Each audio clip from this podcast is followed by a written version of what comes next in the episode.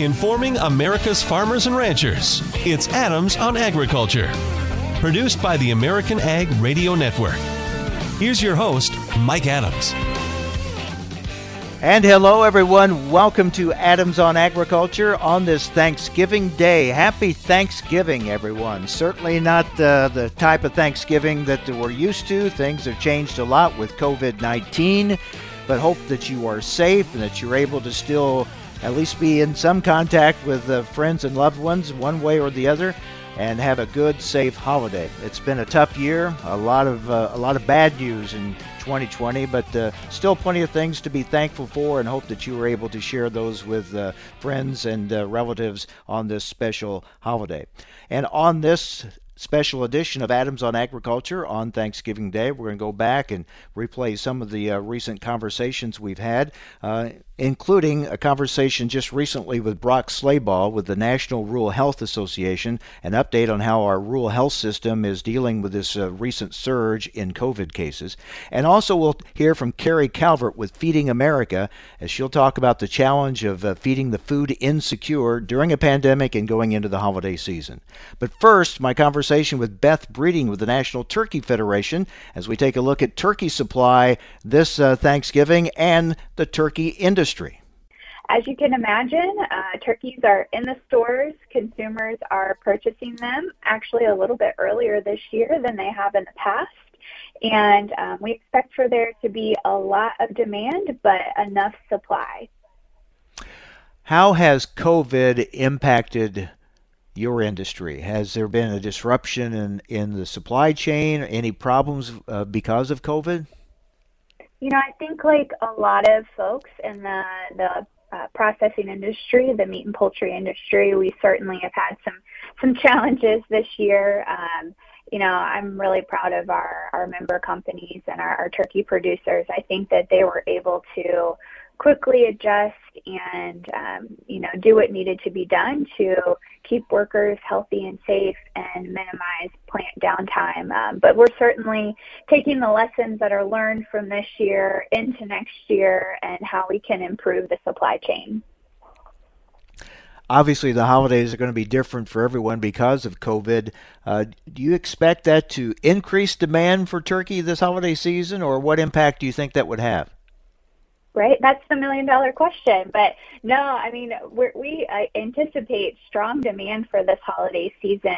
Um, you know, we've we've seen a lot of folks who are having a smaller gathering, which makes sense given some of the health concerns.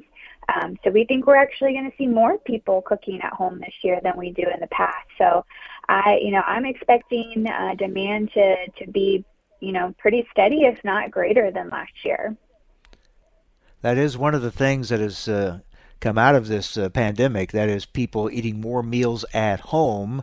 Definitely. And so maybe some were, some maybe are trying to cook that turkey uh, this holiday season for the first time. So it might be a learning experience. Oh yeah, we're expecting a lot of first timers this year for for turkey preparation and the Thanksgiving meal in general. You know, maybe they are used to traveling to a large family gathering and just bringing a side dish and not the the whole meal. So, um, you know, we are making sure that resource resources are available for those first timers. Uh, we've got a Thanksgiving 101 resource on eatturkey.org where folks can go and and get the tips on how to do a smaller scale meal, maybe a Zoom giving if they're they're doing a virtual meal, um, but also that traditional whole bird. That's great, as well as some really delicious leftover leftovers ideas. But um, you know, it cooking a turkey I think often looks a lot more challenging than it is, but it can be super super simple kind of give us a state of the industry, Beth. Uh, how is the uh, the turkey business? Uh, uh, are you seeing more people get into the business, or are you losing some growers? Uh, kind of give us an update. Yeah, you know, I think it's been um, an interesting year for sure. Um, just trying to gauge demand and market conditions is, is tough enough. And when you add a, a global pandemic into the mix, it, it, it gets incredibly challenging. But um, I think it's been a relatively steady year for us. You know, we, we've had um, had seen some increased sales of turkey at retail, um, but of course some pretty significant losses of, of um, business in food service with restaurant closures and venue closures. So um, I think that we're going to see how things shake out at the end of the year after this holiday season. But our growers have been out on the farm um, every single day doing what they do best, taking care of their flocks. And um, it's been great to see how they've adapted to, to this and made sure that folks will have turkey on the table. Yeah, that's been a big challenge uh, for those in the food industry, uh, especially in the protein sector, with that shift away from a lot of the uh, restaurant, the food service business, more mm-hmm. to the retail. how do you, you feel that your industry's been able to adapt to that all right? You know, I know that um, some folks have, have had to to make some changes uh, to reflect that. Um, you know, maybe skipping a, a flock or something like that to allow things to kind of even out a little bit with supply. But I think for the most part, uh, we've been able to adjust and to innovate and to uh, continue to um, have a, a strong and healthy turkey industry. And we're just really looking forward to a new year, you might say. Yeah, I think a lot of us are. Certainly, the holiday season is is a big time of year for for your industry, but really, uh, I know you you really work hard to have that strong demand throughout the year. Definitely, yeah. No, I mean, the holiday season is certainly what we call our Super Bowl, but you know, turkey is really popular throughout the year, and we've been working hard to promote that. Um, you know, particularly when it comes to convenient family meals like ground turkey at night or barbecue and grilling. Um, so, you know, this is a busy time, but there's really no time of year that isn't busy uh, for this industry. Yeah, really, people staying at home, cooking more at home, that has probably um, given you some opportunities to introduce uh, turkey or some different turkey products Definitely. or different cookie dishes that maybe they wouldn't have thought of otherwise. Yeah, you know, that is one opportunity that has come out of, of COVID is folks who are cooking more at home who who did pick up a pack of ground turkey or a turkey tenderloin or something at the grocery store and um, have been consuming more turkey this year than before. Um, we see that as an opportunity to maybe reinforce some of those cooking and shopping habits that they um, you know, learned during the pandemic. And a lot of people say that they're going to continue to cook at home. They really liked it. They like the family time together and having control over their meals. So um, we want to see them putting turkey in their shopping carts year round. All right. What's that website they can go to for turkey tips? Yeah, it's eatturkey.org. Pretty simple, but pretty much everything you need there for your holiday feast. Um, lots of great recipe ideas. All right, that is Beth Breeding, Vice President, Communications and Marketing for the National Turkey Federation. Well, it uh, it won't be the same for a lot of folks, but we uh, certainly wish everyone a very uh, happy and safe holiday season. And Beth, thank you for being with us. We appreciate it. Yeah, thank you, and happy Thanksgiving to everybody, and thanks for supporting America's turkey farmers. All right. Stay with us. You're listening to AOA.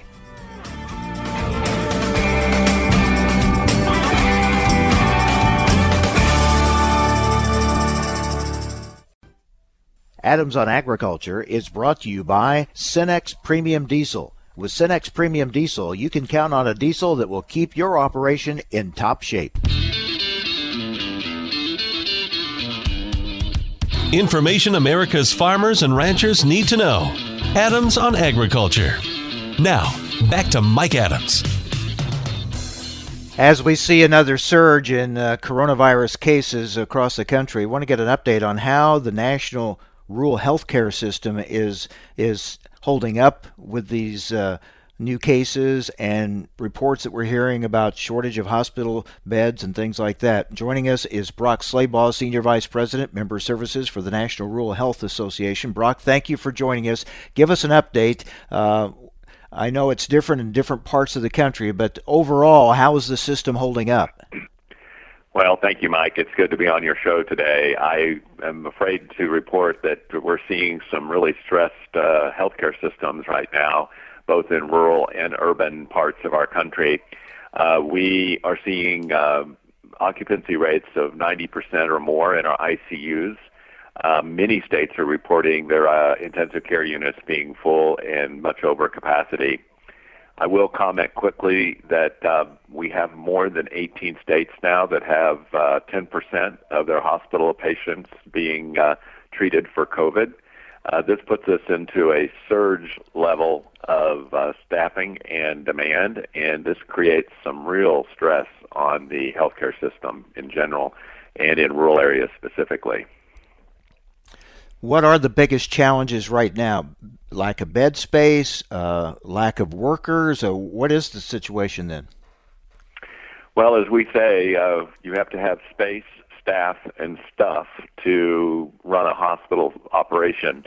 Uh, you got the beds, and if you may have the uh, stuff, the uh, personal protective equipment, and the supplies, if you don't have the staff, all of that is completely mm-hmm. useless. So we're seeing uh, not only are we short in supply for workforce in rural communities, uh, we're seeing the infection of some of our employees, which is taking them out of commission uh, for being able to serve patients, which uh, which certainly um, adds to the complication of our administrators trying to uh, deal with this crisis. Are some parts of the country in in tougher shape than others? I mean, we see the surge seemingly happening in a number of states. What areas are hardest hit right now for the rural healthcare system? Well, we're seeing uh, some tremendous um, uh, outbreak in the upper Midwest, uh, all the way from Wisconsin over through Minnesota into the Dakotas and um, Nebraska, Colorado.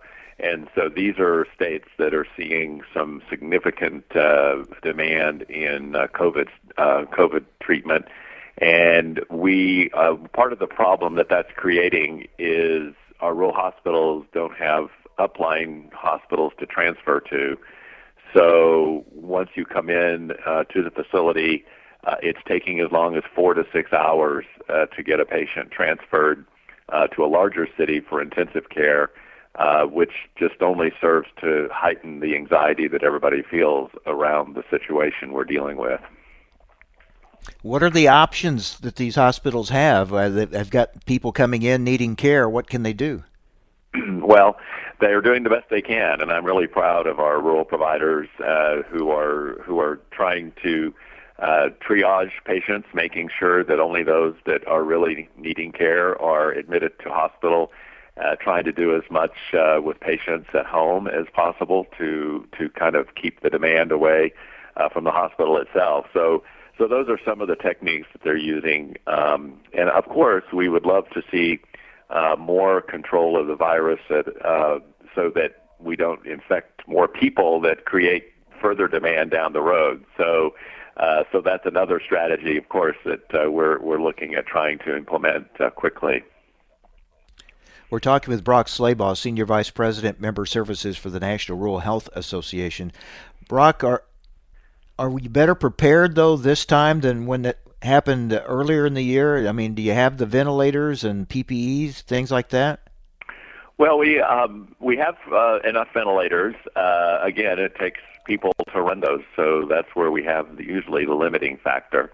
We also have um, enough PPE at the moment, although we're seeing some spot outages of that uh, in certain parts of the country, but it's not as widespread as it was earlier.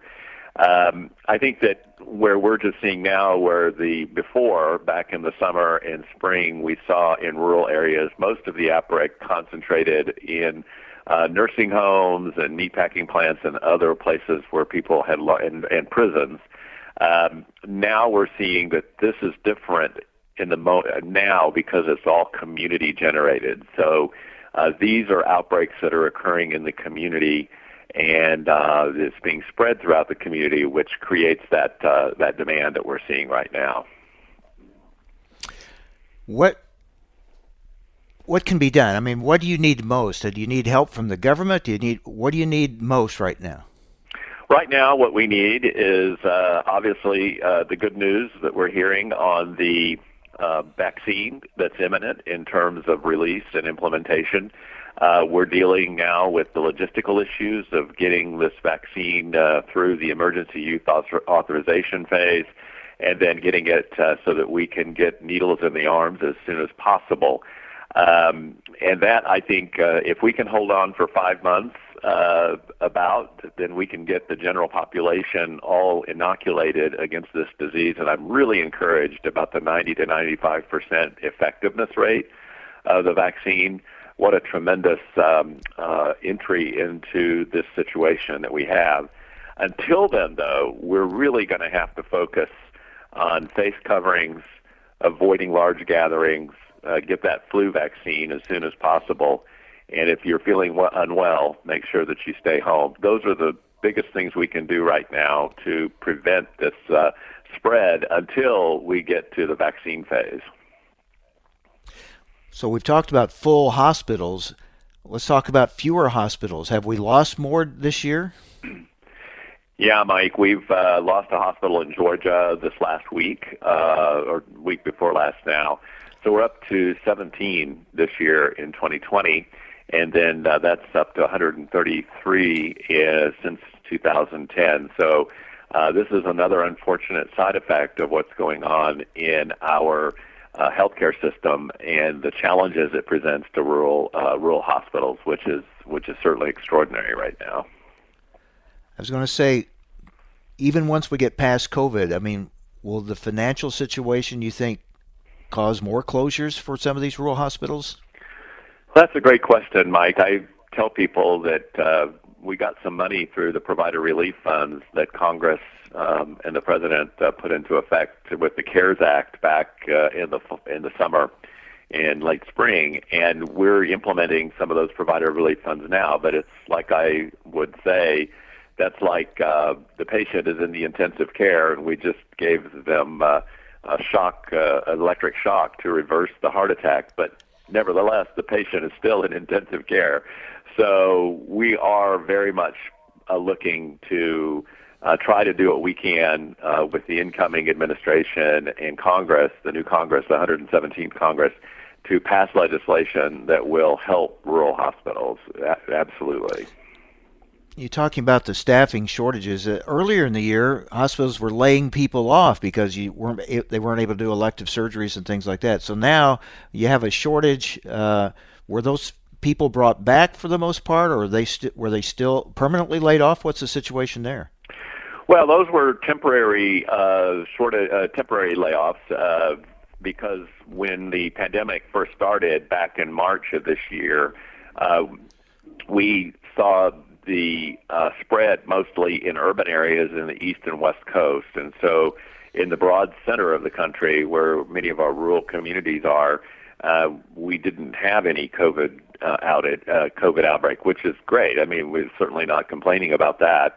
But CMS and CDC, the Centers for Disease Control, uh, recommended and required that we shut down all elective and non-emergent services and this created um, a hollowing out of all of the business in our rural hospitals. The hallways were empty, the clinics were empty, and so this presented a real problem for our patients uh, for our providers to be able to financially uh, sustain themselves. So that's why the provider relief funds were so important. Um, it helped to uh, offset some of the loss that these providers were feeling so that they can keep the um, the employees uh, uh, whole during this period of time. Also, the pay, Paycheck Protection Program was another important uh, uh, entry into the ability for rural hospitals to stay mm-hmm. solvent during that uh, during that uh, period of time as well. Difficult times indeed. Brock, thank you for the update. Well, you're welcome, and thanks for having me. All right, we'll stay in touch. Brock Slabaugh, Senior Vice President, Member Services for the National Rural Health Association. Stay with us. You're listening to AOA.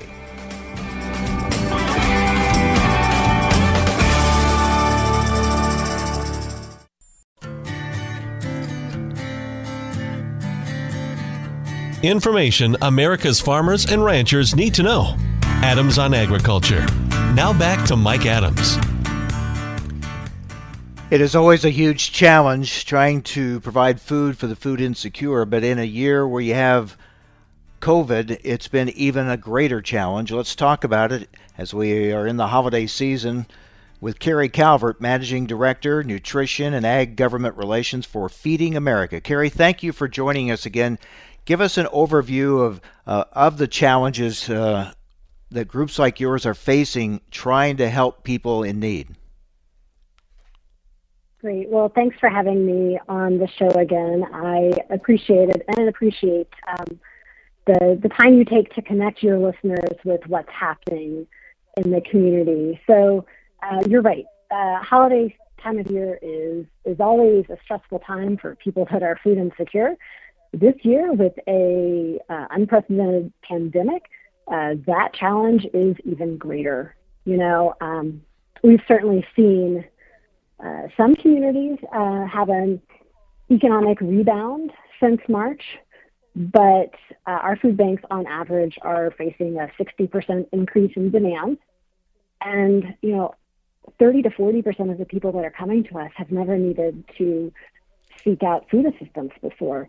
So there's a lot of people that are still struggling in our community and, you know, are, are eager to find a job that'll help them make ends meet but aren't able to. Okay, let me go over those numbers again that you just gave.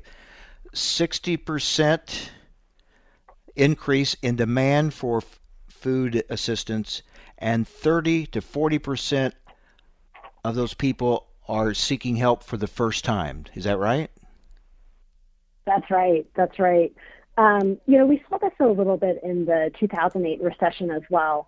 A lot of people that um, you know had a had a stable job saw it uh, disappear during that economic downturn, and really from 2008 to 2010, we saw food insecurity increase dramatically um, with the, the pandemic, what we found is instead of a, a slow build as the 2008 recession was all at once, you know, you had so many people that were filing for unemployment and seeking assistance. Uh, we've been surveying our food bank network uh, since March and keeping track of how demand is rising and falling. Um, so some months it's been a little bit less, but uh, we're seeing an uptick in demand for assistance again as uh, some of the assistance that's been provided by Congress has run out. Um, you know, some of the jobs just aren't returning, or some people were working and are finding themselves newly unemployed. How much help are you getting? I mean, are you seeing an increase in giving?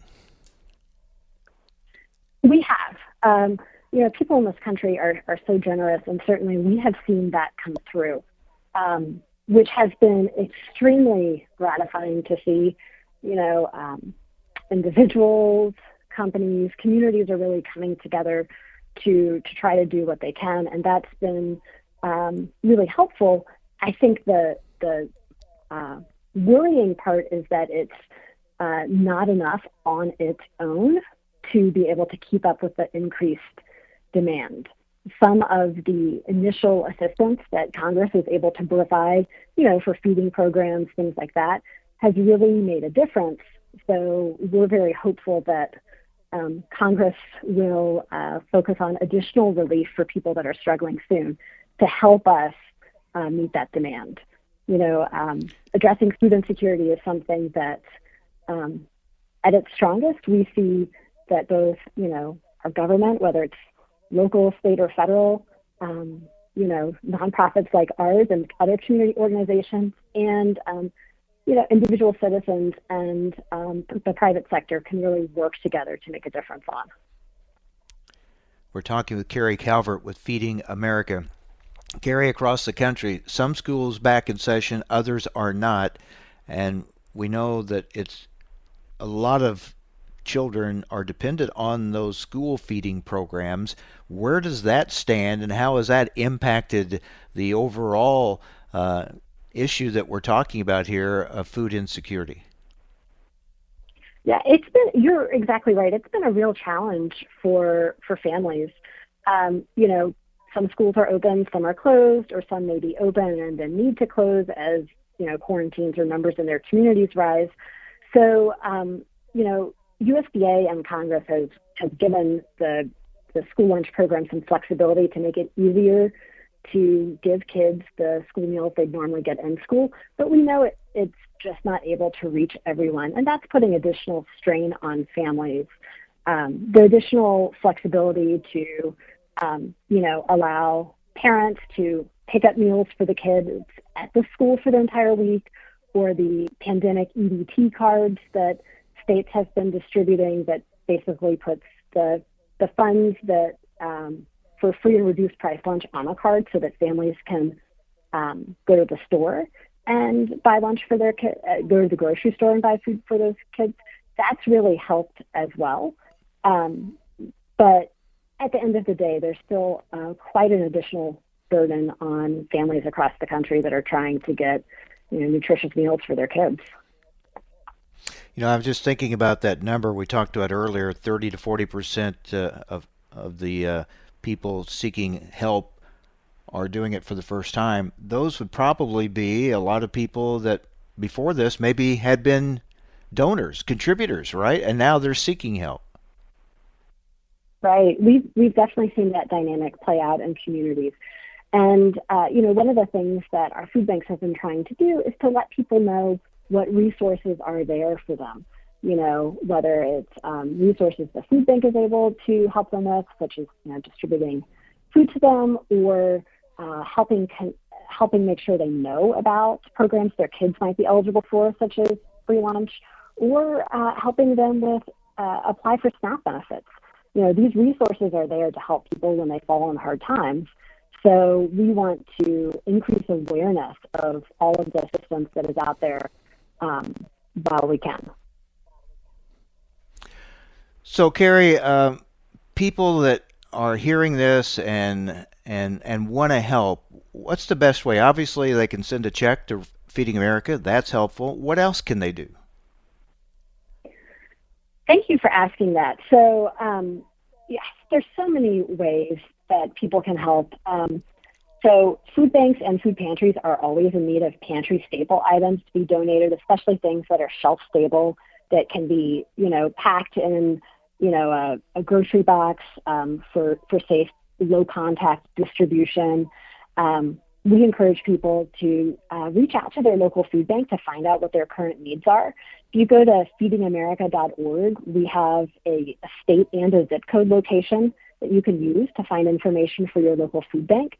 Most food banks also have a list of all the pantries and areas they serve on their website, so you can really um, choose to engage very locally. I think that's a great way um, to to do that. I mean, I work for Feeding America, and still with with my family and our community, we look for ways to engage locally as well because um, and nationally because it, it really does um, you know make such a difference when you come together as a community. So go to feedingamerica.org and uh, enter your zip code or your state and find the food bank near you to get involved. Um, you know, donations of food are always, always, always welcome. Food banks also need volunteers. Uh, they, we've um, worked with the CDC and health authorities to put together protocols to ensure that we can keep our staff safe, the people that we're serving safe, and also to keep volunteers safe. So, um, you know, check to see if the food bank in your area is in need of volunteers. Uh, many of them are doing uh, social distanced, outdoor um, or indoor, very distanced with masks um, uh, you know, packing events so that they can prepare all the food boxes to be ready for uh, food distributions. So that's another great way to get involved as well. Yeah, I was going to ask you because of COVID concerns, is it harder to get volunteers to come help? It has been. It has been. In fact, in a number of states, the National Guard has been playing a vital role in um, helping food banks uh, both pack food and distribute it.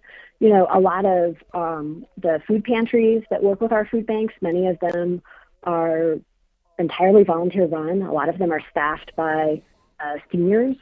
So, so, not all of our pantries are able to uh, be open all the time, depending on what the um, you know the pandemic is looking like in their community at a, at the time. So as uh, local situations changed, food banks have really needed to rely on volunteers or assistance from the National Guard to help make sure they can get the food out to people that need it. Well, the need's there year round, especially in a year like this. But I think uh, a lot of times around the holidays, the people's thoughts turn to that maybe a little bit more. So uh, hopefully, there we'll see a big push here uh, during the holidays that will really help. Well, thank you so much. Um, I really appreciate having the time to come on your show today and to let your readers know what they can do to help out. And I know many of them most likely already have been very involved, and it really helps make such a difference in communities nationwide. So, uh, thank you for all the help that your your listeners have already provided, and uh, thank you in advance to to all future future help that they're able to. Um, it definitely is put to good use. What's your website again? Uh, people can go to feedingamerica.org and they can find their local food bank near them to get involved. Yeah, we encourage people to do that. Carrie, thank you very much. Thank you. Bye bye. Car- Carrie Calvert with Feeding America. Stay with us. You're listening to AOA.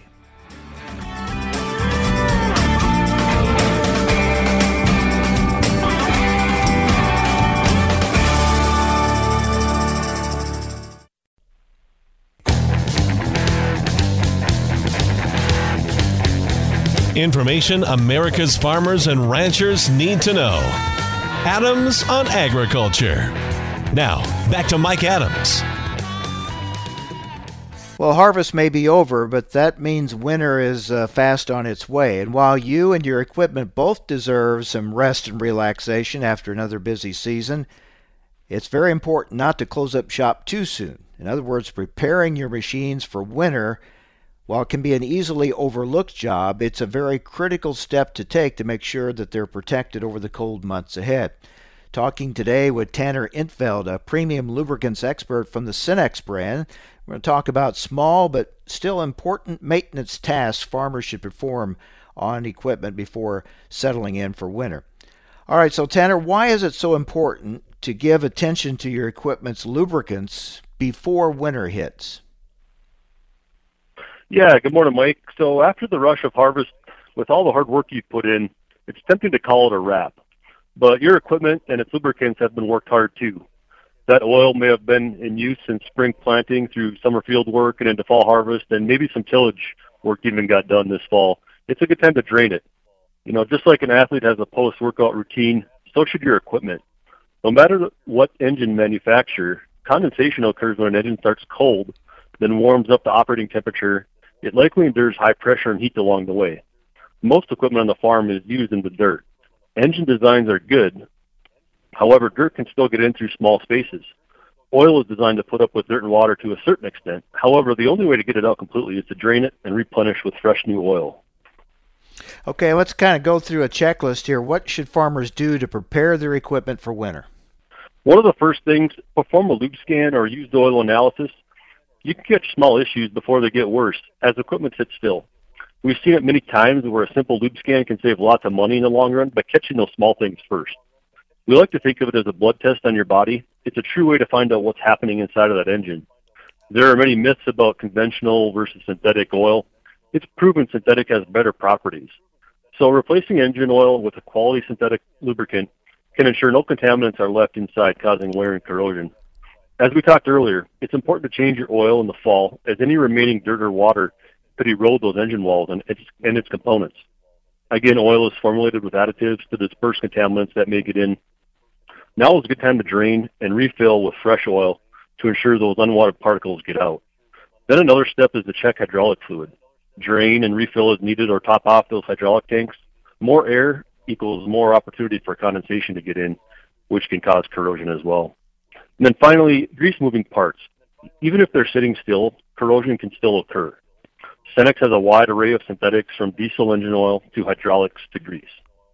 Yeah, that's good information, good reminders. Any final tips before winter sets in? You know, we just like to use quality synthetic products that are built to withstand the harsh winter environments we face.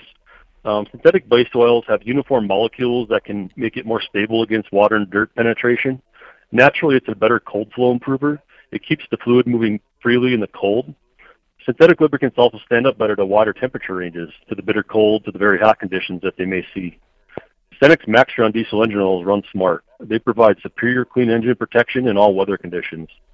Cenex diesel engine oils are also built with EnduroVis, which imp- improves two areas: superior viscosity control, which, help, which helps maintain the oil's viscosity while protecting your engine, and then secondly, it provides seven times more shear stability compared to the competitive oils. Given this information, we ask you to use Cenex lubricants this fall. So make sure that uh, you take the steps now to protect your equipment through the winter time and be ready to go next spring. Uh, finally, for anyone who's looking to learn more, where can they go to get more information? A good place to start is to visit us at www.cenex.com to learn more and find your local Cenex dealer. Cenex.com is also a good place to find more information about our Cenex lubricants and other energy products we offer. That's Tanner Intveld, a premium lubricants expert from the Cenex brand, talking about the important things that you need to do to protect your equipment before settling in for the winter to make sure that that equipment's protected and will be operating uh, at uh, top efficiency come next spring when you get it back out. Tanner, thanks for being with us. Thank you, Mike. The American Farm Bureau Federation has conducted its 35th annual survey of items found on the Thanksgiving Day dinner table, and we take a look at the uh, price of those items and how they compare with years past. Joining us is John Newton, Chief Economist for the American Farm Bureau Federation. John, thanks for joining us again. What did this year's survey find? Well, this year, Mike, we had volunteer shoppers, both in store and online, uh, across the country. Of responses from all 50 states found that the average price of this year's classic Thanksgiving dinner came in at $46.90. Uh, that's down 4% from what we saw last year in the lowest level that we've seen since 2010.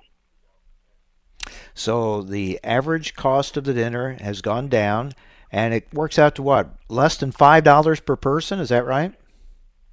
Yeah, four dollars and sixty nine cents per person. I, I think what's pretty interesting here too, Mike, is that when we adjust for inflation, the average price of this year's Thanksgiving dinner uh, comes in at, at just uh, a penny more than eighteen dollars. Uh, that's the lowest level since we started doing this survey 35 years ago uh, that we've seen. It's down 30% since 1986 when we first started the survey. So it's always interesting to uh, keep these numbers in perspective. Also, though, what about the farmer's share of that food dollar? What's happening there? Well, the, the farm share of the food dollar, you know, when we look across agriculture, is around uh, eight uh, percent. Uh, that's that's after taking into consideration your production costs. Uh, but that includes the farmer's share of food at home and food away from home. And food at home, the farm share of the food dollar uh, is closer to 13%. So, uh, we, you know, we won't know yet, um, you know, until the data comes in much later than this, uh, how COVID and, and all of the food consumption uh, at grocery stores has changed the farm share of the total food dollar. All right, very good. John, thanks a lot. Have a happy Thanksgiving. You too. Thanks, Mike. Take care. John Newton, Chief Economist for the American Farm Bureau Federation. With that, we wrap it up for today as we kick off Thanksgiving week. Um, appreciate you being with us. Stay safe, everyone, and hope you'll join us again tomorrow, right here on AOA Adams on Agriculture.